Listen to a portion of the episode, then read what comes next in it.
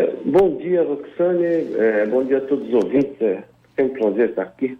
E hoje eu queria falar um pouquinho sobre é, por que investir em ciência e tecnologia e o papel da USP nisso. Uhum. Não somente como formação de gente, que é um papel, né, novos quadros, mas também como desenvolvimento econômico da nação, né?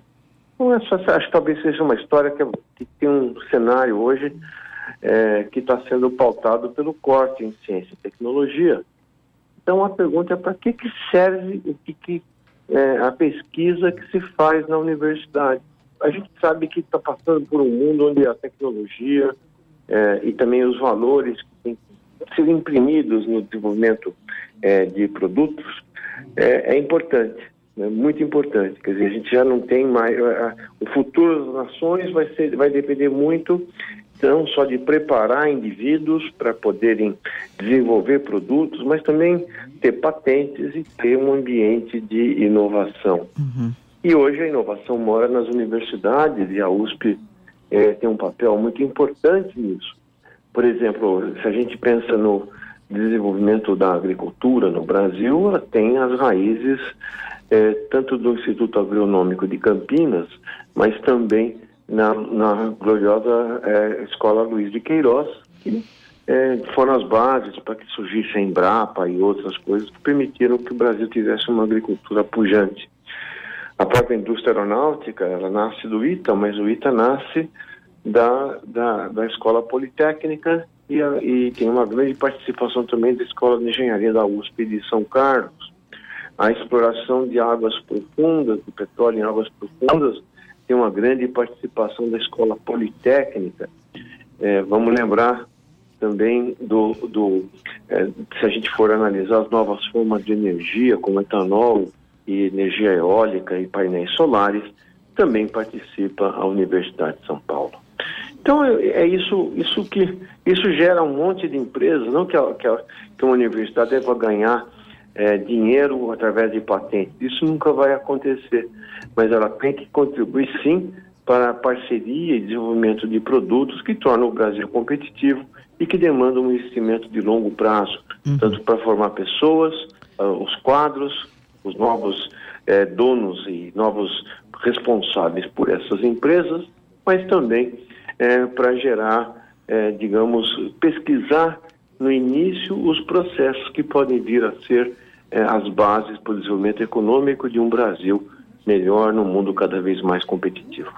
É, você tocou num ponto fundamental que é essa questão da é, da urgência e da necessidade. Hoje não é, é o, o futuro será feito dessa forma. A competição é cada vez maior e a gente precisa ter a tecnologia, as pessoas preparadas. Quer dizer, é uma, não é uma questão de sobrevivência. É esse caminho ou, ou nenhum outro. Vamos ficar para trás. O Brasil tem perdido, assim como tem ganhado espaço em alguns, em algumas, tem ilhas do conhecimento, né? O Brasil, Saldiva, tem em outras áreas perdido muito espaço e muito tempo. Pois é, é, então é por isso que, que às vezes a gente é importante a gente construir esse, esse espaço para claro. discussão, porque, uhum. porque é, senão você não sabe para que, que serve a pesquisa, para que, é, que é. serve é, esse, esse, investimento, né? E, e, e, eu acho que para você ter uma ideia, a, a USP é a universidade que mais forma doutores no Brasil, mas que mais forma no mundo, ou seja, preparando os quadros que vão desenvolver, digamos, o, o Brasil. Hoje um país não, não, não, não ganha, é, digamos, espaço à custa das forças das armas, mas à custa dos seus produtos e das inovações uhum. que produz. Né? É, o desenvolvimento de vacina de Zika, por exemplo, né, que está sendo é, feito no Butantan com parceria da, com várias unidades da USP, é, que pode também resolver questões e abordar, por exemplo, compete a, a nós, dos países em desenvolvimento, procurar soluções para os problemas que às vezes são ignorados pelo, pelos países muito mais desenvolvidos. Né? Então, é, existe um espaço, sim, um espaço não só para gerar negócio, mas também produzir uma ciência solidária uhum.